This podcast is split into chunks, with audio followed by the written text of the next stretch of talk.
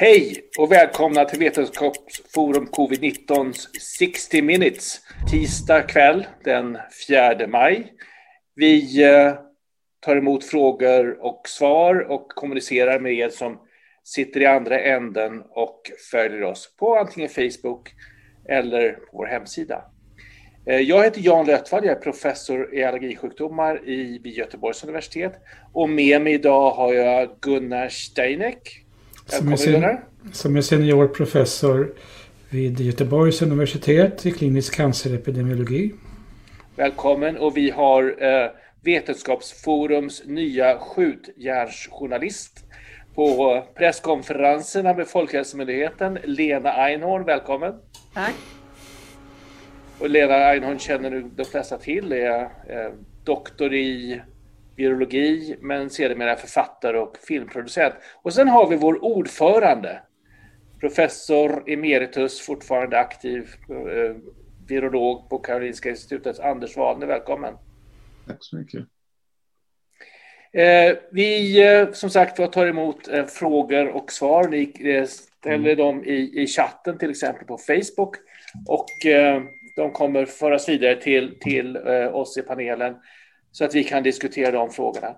Innan vi gör det så tyckte vi dock att vi kunde prata lite kort om, om eh, Lena Einhorns eh, engagemang som journalist idag på presskonferensen. Lena, berätta. Nej, vi, vi, det här har vi funderat på i några månader. Alltså det, när man tänker nu, kunde vi till och med ha suttit med där i början det, allting handlar ju om timing och jag vet inte om de hade släppt in oss då eller inte, men eh, nu har vi ju, nu är vi både ett mediehus och vi har skaffat medlemskap, flera stycken i Journalistförbundet och, och de släpper in oss, vilket vi aldrig trodde. Det var väl kanske därför som eh, vi drog oss, men eh, det, det är ju väldigt bra att de, att de gör det faktiskt och det får man det får man ändå ge dem att de har släppt in oss. Berätta om den, den fråga du tog upp. Ja, ja. Alltså, Bästa säkerhetssättet, men ändå. Alltså, eh, jag hade flera frågor jag funderade på, men till slut så landade jag i det här med munskydd. Och det var lite grann så här, därför att eh, Alex Schulman hade liksom kört fram det om deras bizarra motstånd, eller framförallt Anders Tegnells bizarra motstånd mot munskydd. Och det låg liksom ganska långt fram och då kände jag nu kan jag ta en hammare och slå till på det.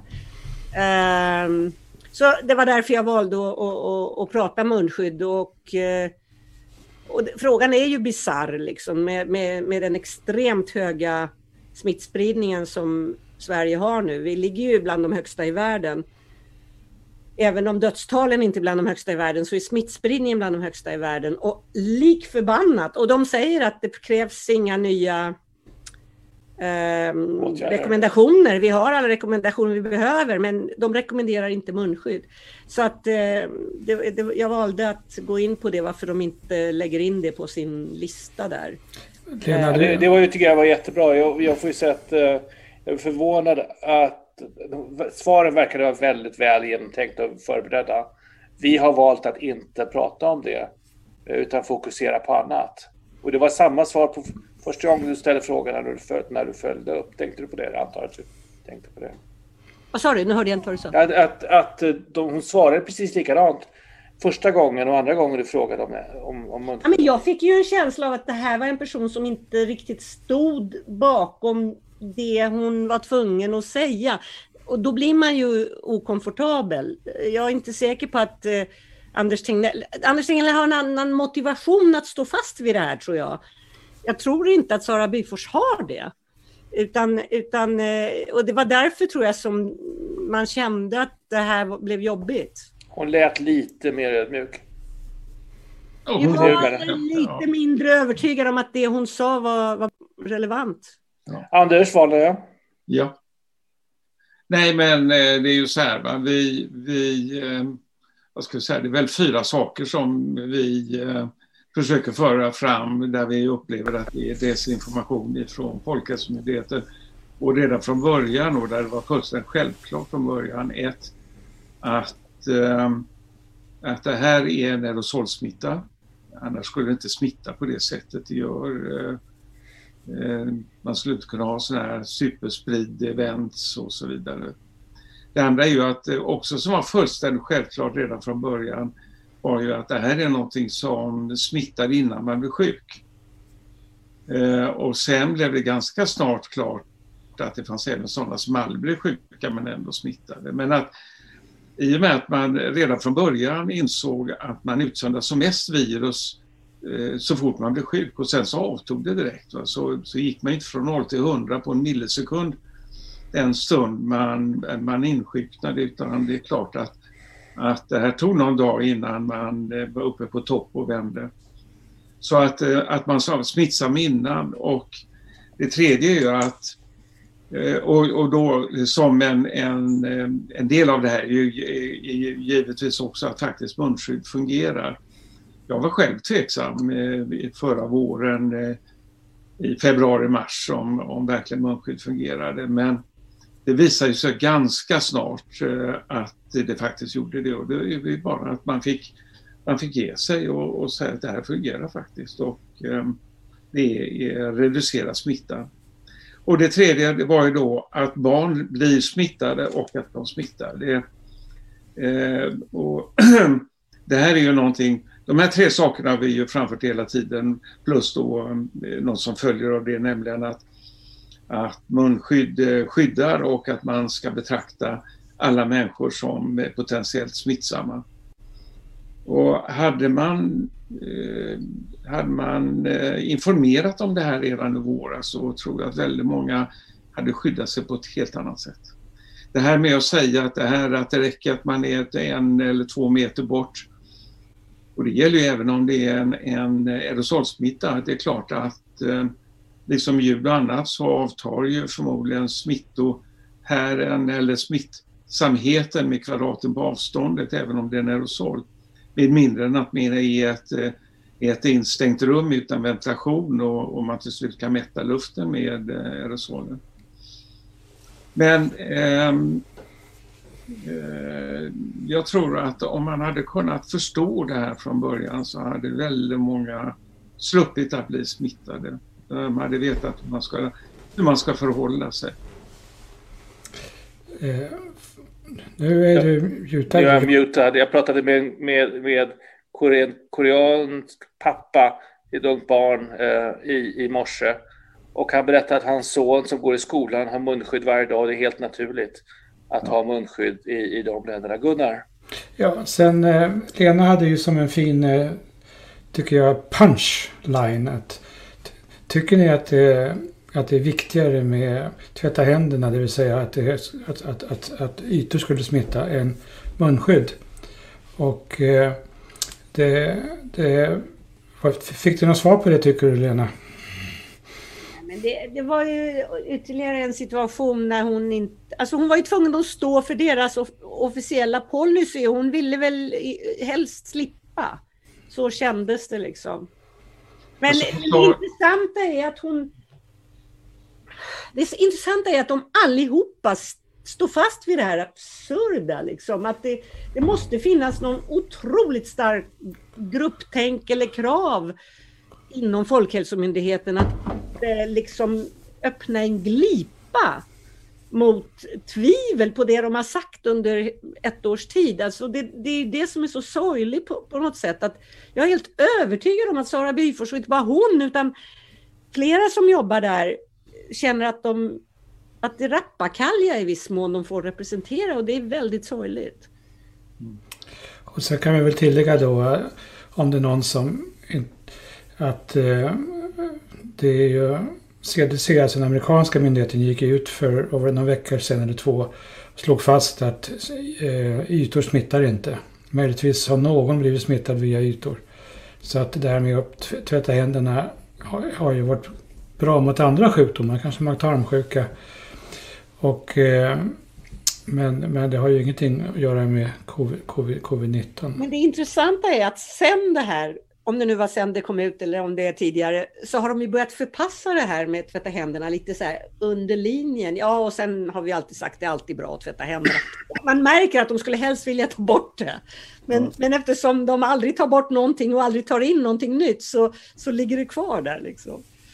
Nej, jag eh, kan väl säga också det här med att, att eh, för kom ihåg att de här myndigheterna, internationella myndigheterna som CDC, European CDC och WHO så är det ju tjänstemän eh, som sitter och skriver det som eh, de har på sina hemsidor och de är sega. Men eh, till exempel det här med aerosolsmitta, det mm, framgick ju då inte på vare sig CDCs eller WHOs hemsidor egentligen. För, som var då, eh, vad det gäller det här, var skrivna i, i förra våren och i oktober.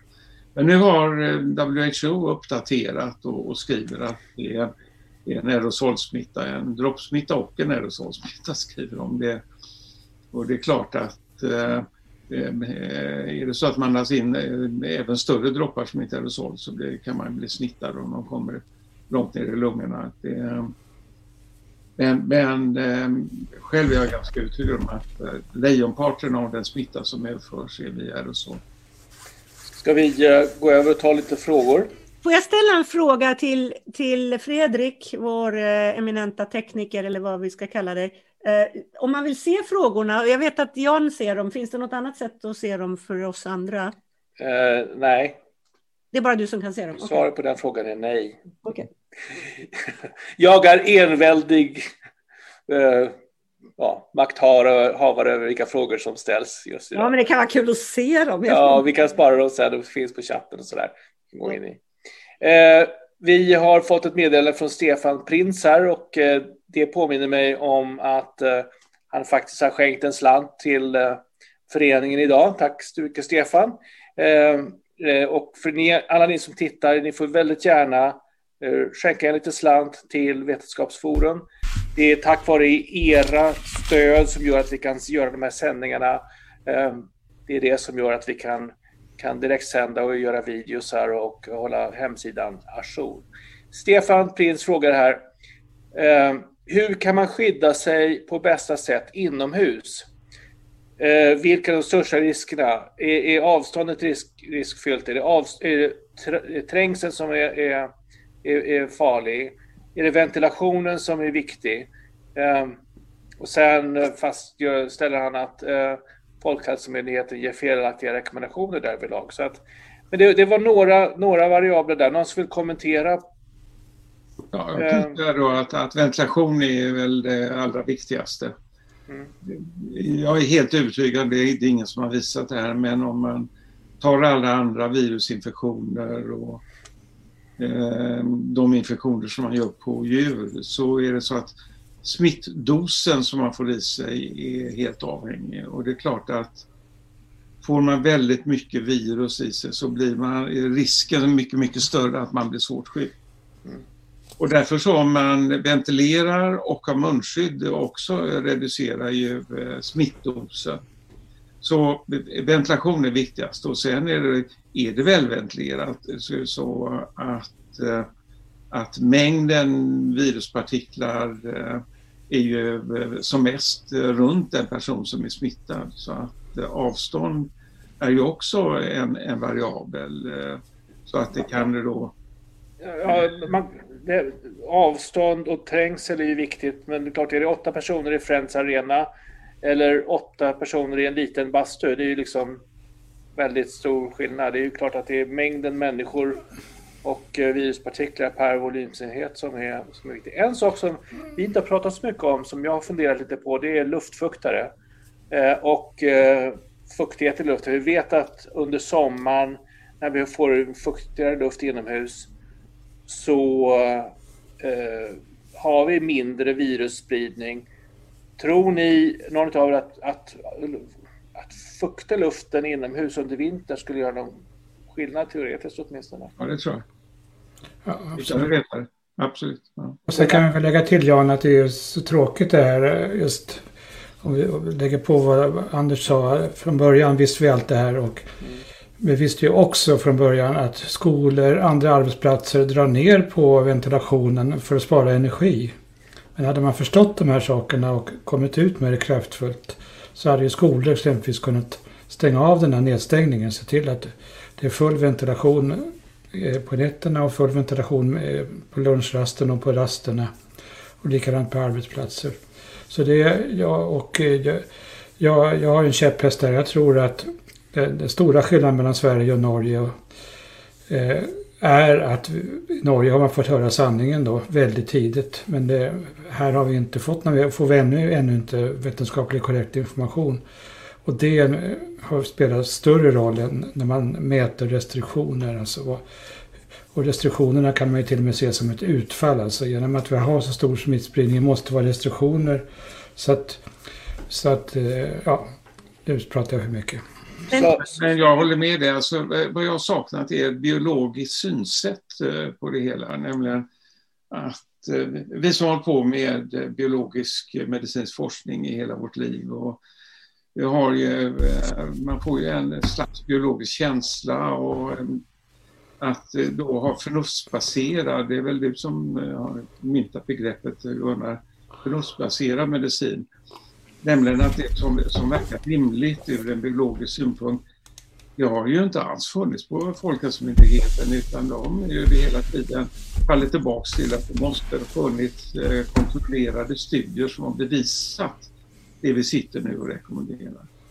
Och det är klart ska man göra eh, det, som en av våra medlemmar, eh, Ola Stenqvist, som är anestesiläkare, alltså narkosläkare, där där man ju ofta inte kan prata med patienten för han sover. Men där, där, där får man ju ta försiktighetsprincipen hela tiden och försöka förutse vilka, vad, vilka katastrofer som kan hända och försöka eh, mota Olle i grind. Och han brukar ha det här eh, jämförelsen med att eh, det finns höjdmätare i flygplan.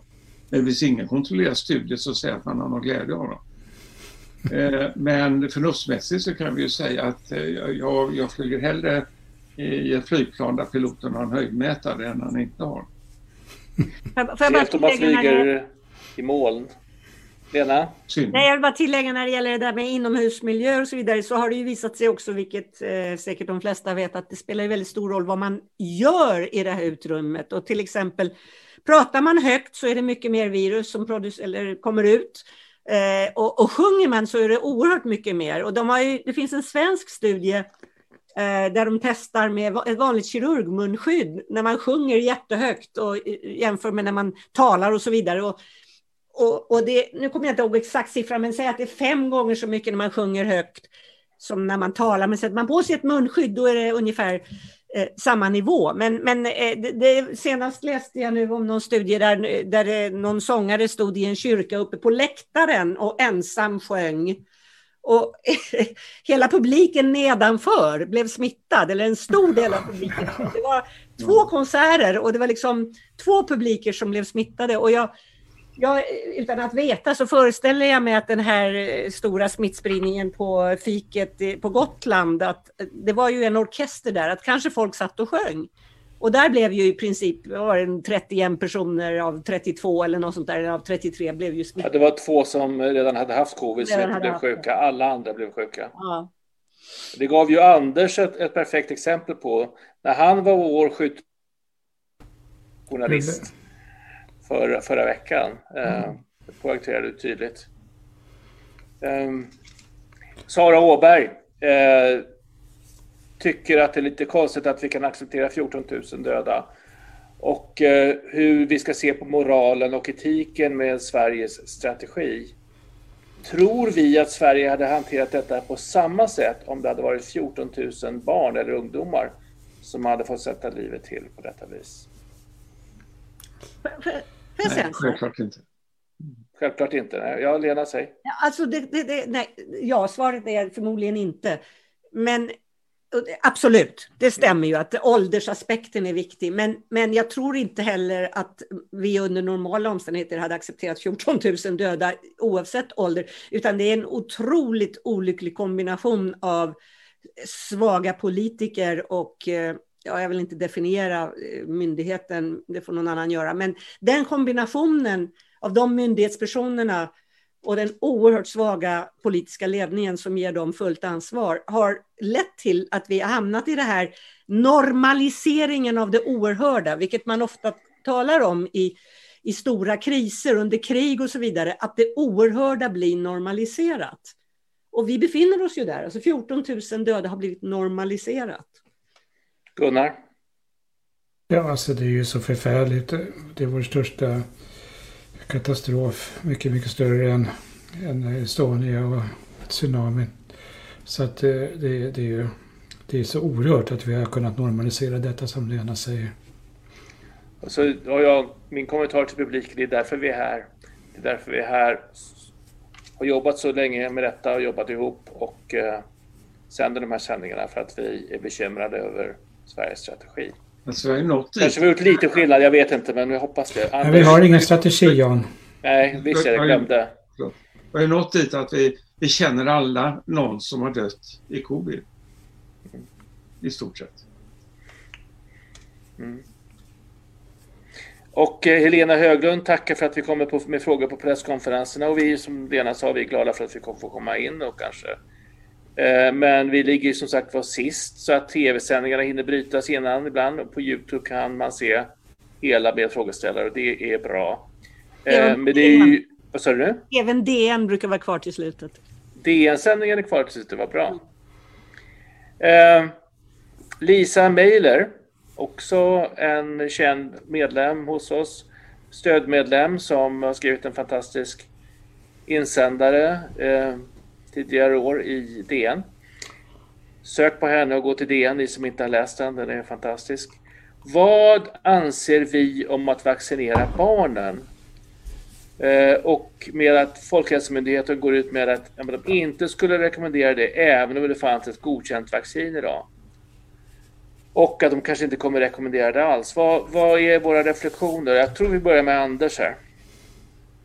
Ja, jag kan ju börja med att eh, vi är inte ens i gruppen här. Eh, eh, nu pratar jag inte om vi som sitter här, vi fyra, utan eh, i eh, bland de vad är det, snart 40 stycken eh, eh, forskare och läkare och forskare i vår grupp så är vi inte ens, eller det, det finns olika eh, synsätt här och de som finns ju några, åtminstone en som är, är kraftigt emot att, eh, att vaccinera barn med eh, de studier som är gjorda hittills på barn.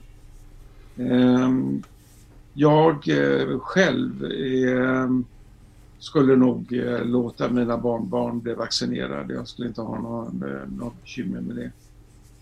Ehm, det här som hände med narkolepsin eh, Eh, och influensa, vi vet hur det var och vi vet också då att de som eh, blev smittade med det influensaviruset eh, som gick det året, det svininfluensan, de fick också narkolepsi.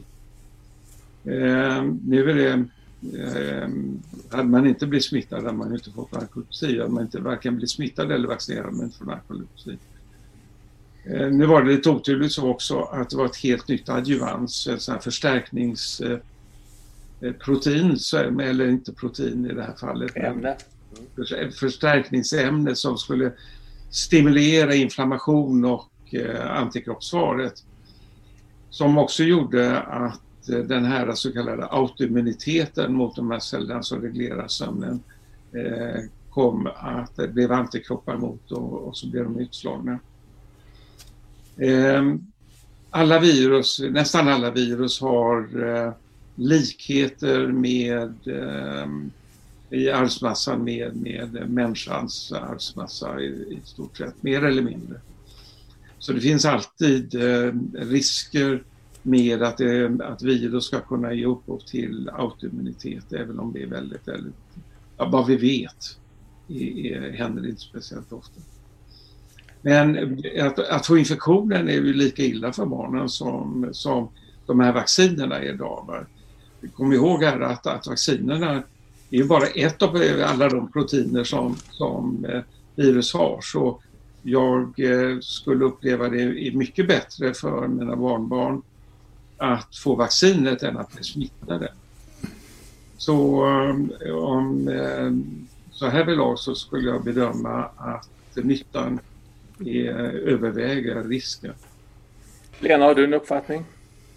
Nej, det, det, kan jag ju inte ha, men, men eh, jag menar, det är inte så att man inte har vaccinerat barn tidigare, men man vaccinerar ju barn hela tiden. Det är bara det som den oron som kanske vissa känner är att mRNA-vacciner är en ny teknologi och så vidare. Men nu har de ju ändå hållit på så pass många månader och, och eh,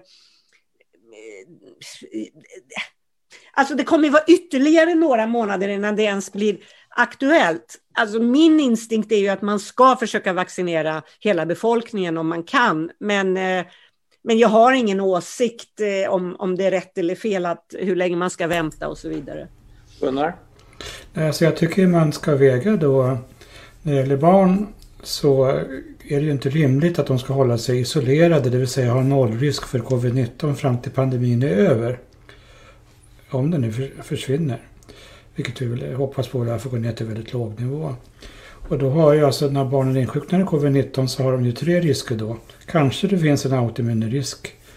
Det vet vi ännu inte. Men vi vet att de har de här, som den konstiga förkortningen då, MISC, som ger en slags autoimmun sjukdom och där det är 120 fall dokumenterade i Sverige på barn. Och så finns det ett antal långtidscovid också där vi inte har så goda data men det är, det är ett antal barn. Så riskerna för de tre sakerna, möjlig autoimmunitet samma som vid vacciner plus MIS-C plus då långtidscovid. Då menar jag på att de riskerna överväger mot riskerna med vaccinet. Så jag vill absolut att mina barn ska bli eh, vaccinerade med den kunskap jag har idag. Ja, mitt, mitt svar på den frågan är att, eh, att självklart ska vaccin vara säkra och testade och godkända för barn, men när de är det så, så tror jag att det är nödvändigt att vi vaccinerar barnen. Eh, jag tror inte vi blir av med den här pandemin riktigt effektivt förrän vi har vaccinerat våra barn. Skolmiljön, till och med dagismiljöerna kan vara riktiga eh, virushärdar som sprider virus mellan barnen och tillbaks till föräldrar och med nya varianter kan det vara ett, ett bekymmer. Så min, upp, min uppfattning är att vi bör, måste hitta en, en, en väg fram till vax, att vaccinera barnen. Men att självklart ska, ska studier göras som visar säkerhet. Jag kan säga då här också att det, Alltså de här messenger-vaccinerna, det är en ny teknologi.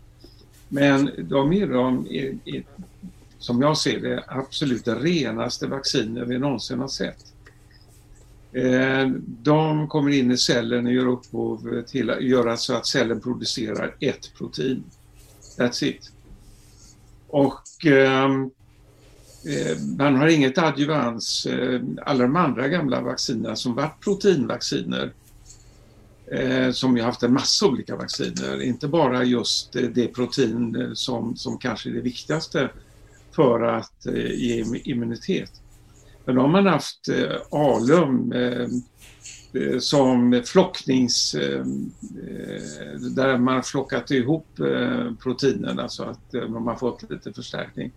Och sen har man fått mer och mer sofistikerade så kallade adjuvansförstärknings förstärknings ämnen i, i vaccinerna. Men det har man inte här och, och vad som är förvånande för mig är att man utan att behöva de här förstärkningsämnena så har man med de här messenger-vaccinen fått en, en utmärkt immunitet. Och, eh, det är förvånande tycker jag. Och, det är lite som, så här kan det inte bli. Som immunolog så känns det lite, som immunologiskt kunnig känns det lite ovanligt. Ja, det kanske. Jag, fick min spruta för fyra dagar sedan, Pfizer. Och jag hade lite ont första dagen. Och nu börjar jag känna att det gör lite ont i armen. Nästan som man känner att det händer saker och ting och saker och ting produceras. Jag vet inte om det är sant, men det är, den märks den där. Jag mår bra och så, men Tobias Pettersson ställer en väldigt viktig fråga kring just vaccinationer och vad som gäller, vilka regler som gäller. Och en del vaccinatörer tvingar av personer som kommer med fina FFP3 och FFP2 munskydd utan ventil och tvinga på in dem i ett trångt utrymme för att eh, vänta på sin vaccination och sätter på den en av regionernas godkända munskydd. Eh, hur ser vi på det? Borde de dela ut FFP2 eller, eller hur, hur ska de göra? jag har ett svar på den frågan. Men Gunnar, har du någon Ja, det låter ju, alltså det är ju så mycket konstigheter som händer runt det här. Självklart så, så alltså jag hade på mig ett FFP3 när jag åkte upp där till Dingle och blev vaccinerad. Där sköttes det väldigt bra. Alla hade munskydd på sig. Eh, de som kom eh, utan munskydd fick ett munskydd och jag fattade som att det var ett, ja, det var ett bra munskydd. Och eh, det, var en, det var en lokal som var väl ventilerad. Och, så att, att, att, att, att man inte förstår de här sakerna och, och tvingar av någon ett FFP2 och ett FFP3 det verkar ju fullständigt... Mitt tips till den som... Surreal but not nice. Mitt tips till den som eh, får den orden att ta av sig sitt fina munskydd och sätta på sig ett sämre. Sätt det sämre ovanpå det du har redan. Alltså det där låter som... Men, eh, Nej, jag, jag har läst det. Elena, jag har läst det. Men, ja. men, det låter som om det är liksom enskilda människor som har missuppfattat sitt uppdrag. Är det, är det satt i system det här? Att tvinga Vissa ställen är det satt i system, ja. Wow. Men när, på min vårdcentral så var det inte, folk kom med sina egna munskydd. Och eh, men det är det ganska... Var problem. Men jag var förberedd så att skulle de klaga på min munskydd hade jag bara satt på mig ett till ovanpå det jag redan hade. Men vi har ju anekdotiska fall. Jag har ju ett tragiskt fall där, där man var isolerad ett år och sen åker in och vaccinerar sig och blir smittad och dör. Det, vi har ju, och som inte förstått, i Stockholm så, så fungerar det inte med munskydd ordentligt. Mm. Vid vaccinationerna, det är ju jättemärkligt alltså. Får jag tillägga en sak om det här med barn och, och så vidare? Alltså jag känner ju flera unga människor som har haft minimala symptom men sen liksom inte får tillbaks lukten på månader. Och jag menar, det är ju också en aspekt att ta in. Det, det är, de som får covid även milt kan, kan liksom drabbas av sådana saker och det är inte bara, och, och långtidscovid eh, förstås med mera allvarliga symptom. Men det här med att inte få tillbaka lukten på rätt lång tid, det verkar vara ganska vanligt. Så att jag menar sådana aspekter måste ju också tas med. Ja, det, är, det är faktiskt, doft är viktigt för själslivet. Jag hade faktiskt en, en UPS-leverantör här idag som levererar lite paket. Och han hade covid för ett år sedan. Han har fått tillbaka lukten, det tog ett tag. Men däremot måste han ha blodtrycksmedicin för att hjärtat fungerar inte som det ska. Så han kan inte träna som han gjorde. Han är 30 år gammal, ung och pigg Så att, eh, ja, han har ju definitionsmässigt långtidscovid. Så att, eh. alltså, anekdotiska fall, men man kan väl ändå säga det att eh, jag känner en bekant där hela familjen fick salmonella. De hade en sån otur. Covid, alla försvann, lukt och smak. Och så fick de en mjölkförpackning som var smittad med salmonella som vi andra hade bara luktat på det så hade vi inte det. Men hela familjen låg sen i salmonella för de alla drack mjölken med god aptit. Alltså. Sofia Plingan skriver, snälla Jan Lötvall, eftersom bara du ser kommentarerna och frågorna, du kan väl hälsa Lena att cirka 80 procent av alla kommentarer här är hyllningar till din, ditt deltagande idag på, på presskonferensen, att den var klockren strålande bra, raka, enkla, direkta frågor som det inte gick att slingra sig ur. Tack Sofia Pinglingan för, för det. Så fick du en liten eloge där. Det behöver du inte svara på om du vill. Men... Nej, men tack så jättemycket. Det är kul att höra. Eh, Marianne Riltoft frågar om alla i en kör är vaccinerade. Kan man sjunga tillsammans inomhus då? med, två med två sprutor talar vi om. Två sprutor, fullt vaccinerade hela vägen igenom. Då kommer vi till, jag tycker, men det där det, det, får ni andra också kommentera. Jag tycker det. Sen är det den där lilla Astra-biten som är...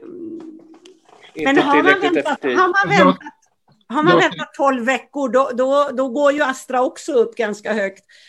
Men, jag, skulle, jag skulle, om jag var en körsångare och alla andra var Eh, med, med, med, om vi inte hade publik då, eh, som eventuellt. Men alltså, nej, jag skulle, jag skulle inte ha några problem. Och det enkla skälet är att all, även om man kan bli smittad, eh, även om man är vaccinerad, så tror jag inte så är risken att den som är smittad, som är, är, har fått två sprutor av den här vaccinen, ska producera så mycket virus att eh, den eh, smittar, blir en, en superspridare, den är absolut minimal. Eller om det, jag tror inte det finns i stort sett. Så jag, jag skulle sjunga i kör. Men efter Gunnar, två sprutor, eller hur? Hade du gjort det Gunnar? Alltså med tanke på vilket oerhört välbefinnande man får när man i körsång uppgår i alltet och liksom man undrar vem det är som sjunger. Oj, det är jag. Eh, den välbefinnande kicken, den ska ju vägas då mot, mot eh, den lilla risk som kvarstår teoretiskt. Men med tanke på vad Anders säger så ska jag absolut sjunga. Jag skulle väl säga, låt det gärna vara lite korsdrag, det är inte fel.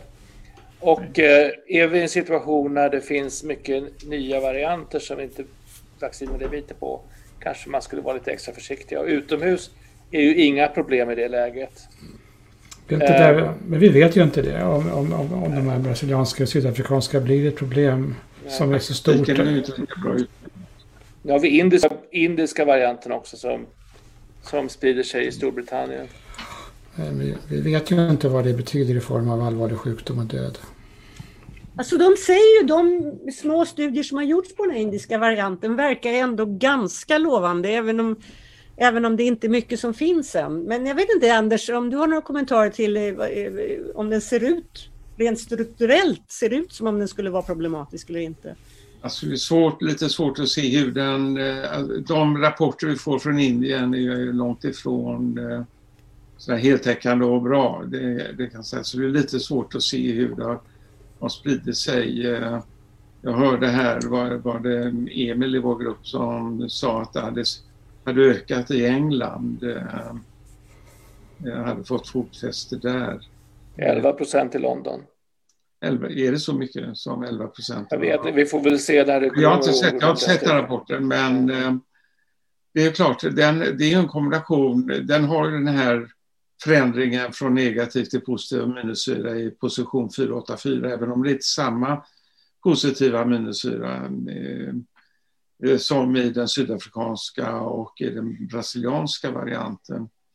Och sen så har den en annan mutation som man ser i den kaliforniska som, som inte har spridit sig så där förfärligt väl i, eh, i, eh, ändå utanför Kalifornien. Så ja, lite wait, tyvärr, vi wait and see. se. Va? Det, om, det, det, som är mer eh, omedelbart som jag tycker är lite besvärande är ju att man här i Sverige nu har sett det, att den engelska varianten, eh, den brittiska varianten också har fått den här eh, eh, eh från negativ till positiv laddning i position 484 som den sydafrikanska brasilianska har. Och, eh, den vet vi ju sen tidigare, sen vet vi inte och vad jag kan säga att just den förändringen gör också att det binder lite bättre till receptorn. Men, men hur stor andel av, av, eh, av den brittiska har, eh, har muterat på det sättet nu? Ja, det, är, det, är, det, är, inte så mycket. Det är, det är precis som man har upptäckt. Jag, jag pratade med dem i Göteborg att eh, de har hittat den där, hittat den i Göteborg. Jag har inte läst någonstans om det, det är inte publicerat ännu, mig vetligt. Uh, Maj Eng tycker att Anders Wahlnö och Gunnar Steine, Steineck ska ta över ledningen i Folkhälsomyndigheten. Då hade vi haft ordning och reda. Vi slipper Lena, vad skönt för oss. Mm. Eh, Anna Povs skriver jag har levt i ett land i krig och jag har upplevt en tsunami men jag har aldrig känt mig så uppgiven och illa behandlad som medborgare. Det är ingenting som... Vi försöker hålla ihop och stödja, stödja förstås alla de, ni som lyssnar och alla ni som är med eh, så gott vi kan men, men eh, det är inte en lätt situation vi går igenom just nu.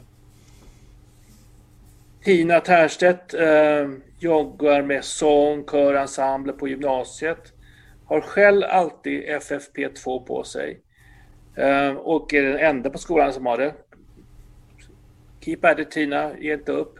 Ja, Hur pass bra är det när alla barnen eh, sjunger och inte har någon skyddsutrustning med FFP2? Måste de sjunga? Måste de sjunga inomhus? Ja, ett måste de sjunga inomhus. Eh, måste de sjunga inomhus eh, kan man ha korsdrag. Mm. Eller går det att sjunga utomhus? Eh, och måste det sjungas överhuvudtaget till oss nu? Det är inte, det är inte den bästa ensembler, små grupper, korsdrag utomhus. Ja, men, men, hitta en annan lösning. Men frågan är ju om, om, om munskyddet hjälper henne. Ja, det, det, det, bör dra ner antalet viruspucklar väsentligt. Kanske så mycket så att du inte blir allvarligt sjuk. Är, är det ett ordentligt FFP2-munskydd som sitter tight så, så är det god skyddseffekt för den som, som, som har på. Titta på, titta på narkosläkare eller intensivvårdsläkarna. De eh, har ju huvudsak det. Och, eh, kan, kan, man sjunga med ett sånt munskydd på sig? Nej, ja, men tydligen kan man leda ensemblen med ett sånt munskydd på sig. Jo, men det, det, det var det, men barnen blir ju smittade, smittar ju varandra och Eh, ja, så går de hem och smittar föräldrarna och så vidare. Måste man sjunga nu? Jag verkligen ställer mig frågan. Det är en sak att barnen har, har, eh, liksom, eh, mår bäst av att gå i skolan och så vidare. och så vidare. Men, men, men sjunga, även om man går i musikklasser så måste det finnas annan aktivitet. Man kan väl hålla på och trumma, trumma tillsammans eller någonting. Utomhus, regnade, stå i ett sånt öppet garage kanske om det finns plats. Ja. Men för ja, jag får, hitta någon annan lösning Tina om du kan. Men för den som inte vet, det, alltså grejen med FFP3 det är ju att det är, det är mycket lättare att få det att smitta åt alltså. Men det, det, det är dyrare. Men, men å andra sidan kan man använda det. Jag, jag ser inte det. Och det, Nej, det, här... det är tre också, men det är ju väldigt enkelt. Har du en ventil på den där Gunnar? Har en ventil men det är ett filter på ventilen alltså. Aha, okay. så, så, att eh, det, det så att eh, jag måste, eh, nog är det så att jag skyddar andra också. Det här var det, dyrt. Det här kostade, tror jag, 160 kronor på apoteket för tre stycken. Ja, det här var dyrt. FFP3. Det här var dyrt det men... Det 50 spänn styck. Jag har ju använt det här hela tiden alltså när jag, när jag nu har... Samma munskydd. Jag, jag har inte varit inne någonstans men när jag är utomhus riskerar att träffa någon. Men alltså, jag, har, jag har ju aldrig jobbat så att säga fyra timmar i sträck på det sättet med munskydd. Jag, jag, jag har ju, kanske någon timme har jag haft muns... Men alltså jag har ju brukat gå Eh, och varva mellan ett par munskydd så att, så att det, när man kommer hem så lägger man det på tork så att säga. Och då, man kan ju ändå använda det upp till åtta timmar. Jag kan tänka mig att man kan använda det kanske till och med längre om, om det får torka ut ordentligt. Jag vet inte vad ni har för synpunkter på det. Alltså jag, jag återvänder, eh, återanvänder munskydden igen och igen och igen. Och när de börjar, man, man, märker när de börjar få lite dålig kvalitet och styrsel och börjar bli smutsiga, då vill man inte ha dem i sitt ansikte längre. Så gör jag. Anders, vad gör du? Nej, jag har, jag har tre av det här och jag varvar med dem och de är rena fortfarande. Jag, jag använder dem i, i jag är ju ensam, med bara jag och hustrun och eh, umgås inte med några eh, och eh, ja, med mindre än att de är precis lika försiktiga som vi. Men annars använder jag, om jag, de få gånger jag går in i en affär, jag ska köpa till exempel eh, nya patroner till min skrivare här eller om jag ska gå och handla mat. Det kan jag göra på udda tider när det är inte så många där, men då har jag på mig det här.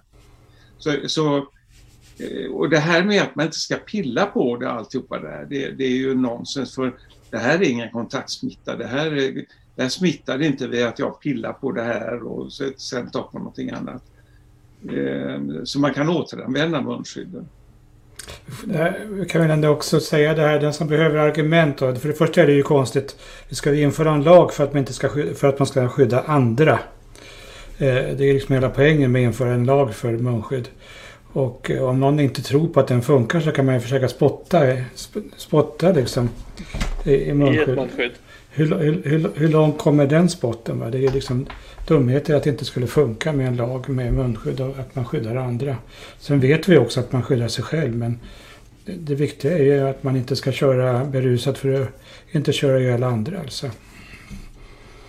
Peter Ås ställer en, Ås ställer en tuff fråga här om du fortfarande anser att en nedstängning kan främja en nedgång av smittspridningen och svaret på den frågan är att ja, det kan det göra. Det är ingen tvekan om att det kan göra. Att, att nedstängning eh, och distansering skulle eh, hjälpa till med smitt, eh, minska smittspridning väldigt, väldigt snabbt.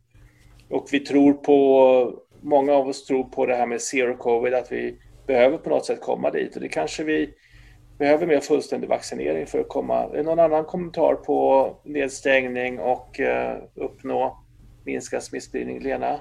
Alltså, en, en tidig nedstängning är ju supereffektiv under förutsättningen man då har arbetat upp eh, smittspårnings och, och testningskapacitet och har tillräckligt med människor som kan jaga rätt på små utbrott. Det är supereffektivt. Sen nedstängning är effektivt men det tar ju väldigt mycket längre tid för har det kommit in i en massa hushåll då ska det rotera igenom hela hushållet innan. Då blir ju själva lockdownen en smittspridningssituation så att säga.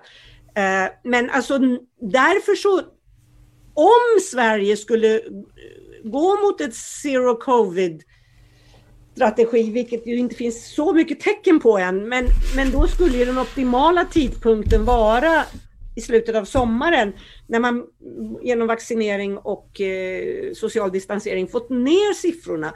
Och då innan skolan börjar, om man har ordentlig smittspårningskapacitet där, så hela idén med, med zero covid är att man ska ner till först eh, 10 fall på, är det 10 fall på 100 000 per vecka, kommer jag ihåg rätt nu. Och sen börja öppna upp och sen ner till hälften, alltså fem fall. Och sen ska man öppna upp helt och hållet, men då måste man ha världens bästa smittspårningskapacitet. Och, och, och når man de nivåerna och har man denna smittspårnings och testnings och karantänskapacitet, då kan man börja leva, det finns ju ett antal länder som lever som vanligt på det sättet och då är ju nedstängningen fantastiskt effektiv. Alltså, det är väldigt enkelt att jämföra Nya Zeeland och Australien till exempel. där Nya Zeeland var väldigt tuffa tidigt och stängde innan smittan fick ordentligt fotfäste. Eh, och lever nu eh, ett normalt, eh, har ett normalt samhälle, öppet samhälle, fotbollsmatcher och allt. Och rugbymatcher och allt vad de har. Australien haltade lite i där och det tog lite längre tid för dem att komma igång. Men nu har de lyckats så det, det går att komma dit. Sen är de jättetuffa när det kommer nya fall förstås. Gunnar, jag vet att du har åsikter om detta. Ja, alltså Australien kan du väl säga också. Är det två, tre fall så stänger de ner en hel stad. Va? Så att det är en helt annan... Men, men eh, jag menar på att för att eh, för att komma ur det här så måste vi komma ihåg att Israel som snart är av med det, det kan Lena eh, bättre än jag förstås, så var ju skolorna stängda. Och även i England så, så var ju skolorna stängda väldigt länge. Och, och, som, som, en, som en del av, tillsammans med vaccineringen som gjorde att Israel blev av med viruset. Och, och eh, i eh, England har ju, har ju varit väldigt mycket restriktioner samtidigt med vaccinering. Då. Jag tror att enda vägen framåt är att man tillsätter en, en enda person som koordinerar eh, eh slutet på pandemin. Och jag tror att den personen kan vara Fredrik Elg från oss eller det kunde också vara eh, från Kungliga Vetenskapsakademien eller, eller ordföranden i Coronakommissionen. Man måste ju koordinera alla landsting och alla myndigheter. Och jag skulle tro att den personen kommer att säga någonting som Lena säger att vi måste först stänga ner några veckor och sen släpper vi upp helt och hållet. Och, eh, och, och det tror jag är enda vägen framåt. Om det kan bli vara realistiskt, realistiskt det är en annan sak. Det, det fortsätter Ja, Anders, kör. Nej, jag skulle bara säga att ja, det här kommer ju inte att hända som vi alla vet. Eh, tyvärr. Alltså, du vet, alltså grejen är ju han går ju i pension, eh, Johan Carlsson, och allting hänger ju på vad som händer då när han går i pension. Eh, vad jag menar nu är att, att eh, nu vaccinerar vi och vi vet att under sommaren så kommer det att eh, gå ner. Och men det, det som, som vi rimligen kan se då det är ju att vi, eh, att vi sätter upp en ordentlig, under sommaren sätter upp en ordentlig smittspårningsorganisation. Eh, eh, så att vi verkligen kan vara på bettet eh, eh, eh, på slutet av sommaren och tidig höst. Så att vi inte får den här vad blir det då, fjärde vågen eh, nästa höst. Och kom ihåg här, mutationerna kommer att komma. Det, det vet vi. Eh, men den, den, den engelska har, vi, har ju redan tagit över över 90 procent av de som är smittade med den. Men eh, eh, eh, någon variant på den sydafrikanska eller den brittiska eller den indiska om du så vill. Någonting sånt kommer ju att komma och eh, vi kommer ju se här att Eh, eh, att även sådana som är vaccinerade kommer att bli eh, smittade och föra smittan vidare. Så att, så att vi måste vara på bettet till hösten. en sak som är intressant med fallet Israel, det är att de tycks ha vaccinerat sig ur det. Sen vet vi inte vad som händer med mutationerna, men alltså de låg ju på Eh, lika höga smittotal som vi gjorde och ännu högre. Och de har ju kanske, jag tror inte de har mer, kanske 9000 totalt döda på en befolkning på 9 miljoner tror jag det är.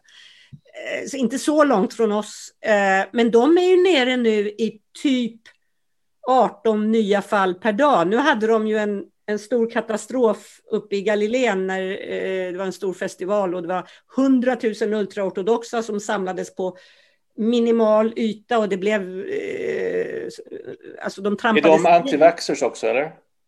Alltså de är inte det, men det, det är ju helt, det är fem miljoner av nio miljoner som är, som är vaccinerade och, och, mm. och de är nog i lägre grad vaccinerade.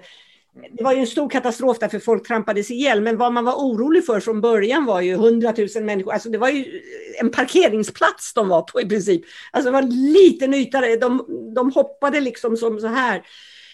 Um, och det där vet man ju inte än, för det här är bara tre, fyra dagar sedan. Så det kan ju gå upp nu uh, efter det här. veckor innan vi vet. Ja. 18, typ, de har varit nere i 18 fall per dag, bara genom vaccineringen. Nej, men de, återigen, de hade ju skolorna stängda. Ja, visst. Men du ska se restaurangerna i Tel Aviv, det är smockfullt alltså. Så att det, det, det är inte så att de det är inte så att de hade en zero covid-plan, så gick det inte till. 51 om, minuter har gått. Om, om ett par länder som är öar som har eh, lyckats med zero covid. Men Vietnam har gjort det också. Kina har, har gjort det. Eh, åtta mils kust mot Kambodja, där, eller Kampuchea, jag vet inte. Gränsen. Som, eh, där man har en väldigt hög eh, smitta just nu. Eh, så de är lite oroliga, Vietnam här. Och, bevakar gränsen. Några, några frågor här till om vaccineringen kommer. Sofia Arvid fick eh, AstraZeneca-vaccineringen och två dagar efter det fick, fick, blev hon dålig, mådde, fick feber och så var hon matt och svag i två veckor. Hon fick utslag och aktivering av, av uh, allergi som inte har varit så besvärande annars. Uh, bör hon ta sin andra dos den 31 maj? ja, det är svårt att säga vad det här, eh, hennes besvär berodde på. Va? Men hade det varit jag så hade jag nog eh, eh, avvaktat. Ja, jag skulle ju rekommendera att byta, byta vaccin. Ja, jag skulle, jag skulle en, klinisk, en klinisk bedömning som jag som läkare, som dessutom allergiläkare, min bedömning skulle vara att det var lämpligare att ge ett annat vaccin i det läget. Gunnar, har du en annan åsikt?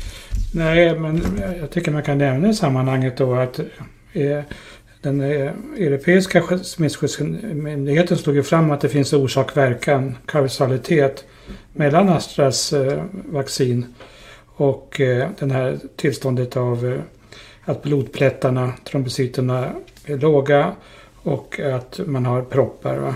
Det, det, är ju ett tillstånd som aldrig förekommer annars. Det är ju liksom en svart svan. Det är ju, risken är ju noll. Det finns inget bakgrundsbrus. Därför kunde man slå fast då att det föreligger kausalitet. Storleken på den här riskökningen baseras ju på spontanrapporter. Och där finns det ju alltid ett mörkertal. Så när man säger att en på 100 000 dör av Astras vaccin så kan det vara en på 50 000 eller en på 25 000. Det vet vi inte. Vi har inte de data. Och eh, själv är jag mycket upprörd över eh, Stockholmsregionens policy här. Utan jag tycker att när man är över 65 då är ju faktiskt eh, eh, scenariot att man väntar på ett mRNA-vaccin eller håller sig isolerad och inte får covid. Så att eh, jag tycker ju att den adekvata informationen när man ska spetsa till det är att innan man får sprutan, är du, är du, är du medveten om att det här kan vara en dödlig spruta? Alltså... Jenny, också det här vi kommer ihåg att, att bara veckor innan man sa att bara sådana som är över 65 ska få det så var det ingen som var över 65 som fick få det för att det gav ett sämre skydd Eh, personer sådana som var lite äldre. Så, så från att inte få lov att få det när man var över 65 så skulle man bara få det. det ehm, eh, det har inte varit så där jätteenkelt att kommunicera det till eh, oss som är över 65 kan man väl lugnt säga. Det, ju, det, finns ju en studie som alla refer, refererar till i, i, vid Oxford om den här mix and match. Eh, och, alltså jag tror man ändå kan säga att, att, att det inte är några stora biverkningar av mix and match om man först får Astra och sen Pfizer. Eh, för det är ju ganska många ändå som har börjat göra det, men jag vet inte om det finns siffror på det. Men däremot finns det ju ännu inga siffror på hur effektivt skyddet blir när man tar först Astra och sen ett mRNA-vaccin. Men de svaren kommer, jag tror i juni eller något sånt där, kommer det svar på det. Alltså rent biologiskt och den erfarenhet jag har tidigare, som jag tror att jag har sagt tidigare här också, det, eh, min educated guess är att det är lika bra. Minst lika bra, det håller jag med om. Eh, nu kommer vi köra lite korta svar, korta frågor och korta svar. Emelie Grundstedt, hur ser vi på vaccination vid graviditet? Anders, bara du får svara den här gången. Ja, eh, det är ju inte testat eh, på gravida. Alltså, jag skulle inte ha eh, något bekymmer, jag tror inte det är något bekymmer att vaccinera sig även om man är gravid. Men det är, det, jag tror inte det är godkänt för gravida idag. Jag, jag, jag kan inte svara på hur, hur eh, det är där, va? men så, jag tror inte det är aktuellt. Eh, men, men rent, rent eh, biologiskt så skulle jag inte tro att eh, så finns det ingen anledning varför skulle, man inte skulle kunna ge det till en gravid. Jag vet ju att det har skett i alla fall, Lena. Ja, nej, men jag såg för bara två dagar sedan, och, men jag kommer tyvärr inte ihåg om det var liksom FDA eller på vilken nivå det var, att det var, att det var safe för gravida, eller safe, att de borde ta det helt enkelt. Eh, men jag, kom, jag, jag kommer inte ihåg om sammanhanget var en jättestor studie eller om det var bara ett beslut. Men, men det, det som sades var att gravida borde vaccinera sig. Sen vet jag inte vad, vad, vad grunden för det var. Får jag säga nästa, kort, nästa får, jag, får jag säga kort bara Jan, att den här studien som kom ut som, spe, som man framställde som att det var lugnande besked till, till gravida som har covid-19 Data visade precis tvärtom. Det var ju förfärande siffror med bland annat en 150 procent ökad risk för barnet att dö efter födseln. Och de som får covid-19 ja. Ja, så att eh, det, ska, det måste vägas in. Precis, det är inte bra för gravida kvinnor eller deras barn att få covid-19. Benny Sellberg har efter covid-19 i november fått högt blodtryck, hög puls, dåliga levervärden, mått lite allmänt kass och har bekanta som har dött av plötsligt hjärtstopp efter covid. Um, hur ser statistiken ut med ökade hjärtstopp? Gunnar, har du data på det? Nej, jag har bara ett, anekdotiskt fall av en bekant 26-åring som dog precis på det sättet i mars förra året. Så att eh, vi vet att det är en ökad mortalitet efter, sex, efter 30 dagar efter att man har haft covid och man kanske verkar ha tillfrisknat. Eh, men, men, den är inte jätte, jättestor så att eh, vi ska inte skrämmas allt för mycket tycker jag om det. Visst, man kan ha besvär och de kan behöva behandlas. Och man ska ta alla sina besvär på allvar och söka experter. Det, det finns en expert nere i Lund på detta, de här tillstånden som kallas för POT. Det. det finns ju en expert nere i Lund som kan det här ordentligt, vad han nu heter. Så att det gäller att hitta fram till honom på något sätt. Eh, ja, nu kommer det, det är ganska många frågor kvar här. Eh, Malin Gustafsson eh, hade covid i mars. Testades inte, det var väl förra året misstänker jag. Så jag fått astma och sjuklig trötthet och ont i leder emellanåt. Kan det vara långtidscovid? Eh, svaret på den frågan är väl ja, det kan det vara. Och det skulle man ju kunna se om du har antikroppar, går att mäta om du har haft några antikroppar då. De bör vara mätbara. Hur ofta är de inte det, Anders? Om man har haft covid? Det är 20 procent, någonting sånt. Nej, det är nog inte. Jag tror att eh, de eh, som varit eh, över 90 procent, jag undrar om det är åtminstone 95 procent av de som har varit PCR-positiva som, som utvecklar antikroppar. Björn, Björn Lindström, jag misstänker att det är vår favoritögonläkare uppe i Dalarna, frågar varför Anders Wahlne inte tror att det kan vara kontaktsmitta dessutom. Ja, därför att eh, till att börja med, med lejonparten av de som är smittade smittar inte vidare.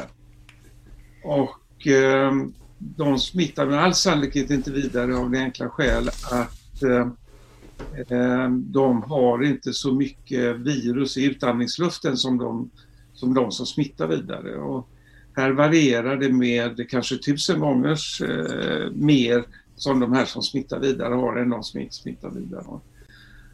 Och inom familjer så är det klart att, att när en inte smittar någon i sin, sin familj så är det klart att han har ju satt ifrån sig virus överallt i, i det hemmet och eh, med all sannolikhet, allting talar för att det sätt på vilket man blir smittad är att man andas in det och det kommer ner i lungorna och det är dosen som, avgör, som är avgörande.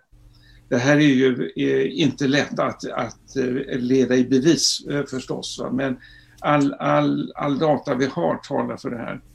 Och de virus som har kontaktsmitta eller där det räcker med i princip att en cell blir infekterad Eh, om det nu blir det. HIV kan vara sån att det, det, det räcker med en och sen så, så tar de har en väldigt lång inkubationstid sen. Men vi har inte sett någon sån här som har blivit eh, smittad och inkubationstiden har varit eh, eh kanske en månad eller någonting i den stilen utan eh, inkubationstiden har alltid varit cirka fyra och en halv dag. Så, mm. eh, så Eh, jag själv är övertygad utan att ha några bevis för att det här är inte kontaktsmitta. Vi kan säga som så, eh, Björn Lindström, att, och dessutom är vi tacksamma till dig Björn för att du har slagits för munskydden under en väldigt lång tid, ett helt år nu tror jag. Eh, det är det ena. Och eh, bevisen för aerosolsmitta är mycket starkare än bevisen för kontaktsmitta. Och så, eh, kan vi sammanställa. Och så finns det en bra sammanfattning nu på CDCs webbplats. Dessutom. Jag eh, hoppas att Mattias Skogsberg också fick svar eh, på sin fråga om att tvätta händer och munskydd. Eh, för det var väl precis det vi pratade om nu. Tvätta händerna kan vara nyttigt och bra, men munskydden är det som skyddar oss. Tack snälla alla ni för att ni har lyssnat. Eh, vi har gått över tiden lite granna. Eh, tack för att ni kommer med frågor. En väldigt kort kommentar till, från Lena. Det första är alltså två upp, upp, en uppmaning och en önskan. Uppmaningen är bär munskydd som politisk handling för det gör andra mindre rädda att bära dem. Och det andra är, eh, kom ihåg att om ni eh, trivs i vårt sällskap att hjälpa till att eh, finansiera vår verksamhet om ni har möjlighet att göra det. Ja, det skulle jag, det var precis det jag var på väg att skulle säga. Men den politiska handlingen håller jag med om också. Som sagt, det finns ett, Mm. ett swishnummer där nere. Vi är jättetacksamma om ni eh, vill stötta oss lite grann. Som sagt, utan ert stöd så finns inte den här verksamheten. Eh, tack eh, Gunnar, tack Lena, tack Lena en gång till och tack Lena en tredje gång. Och tack Anders Wahlne, så jättemycket och så, tack också till Fredrik Ydhag som sköter de här eh, sändningarna. Sista ordet får vår ordförande Anders Wahlne. Ja, nej, jag, det är bara att säga tack. Eh, jag också och, som, och itererar det både Lena och Jan sa här att eh, eh vi är jättetacksamma om ni eh, bidrar eh, också pekuniärt till det vi håller på med så att vi kan fortsätta med det här. Tack och hej, vi ses på torsdag. Hej då.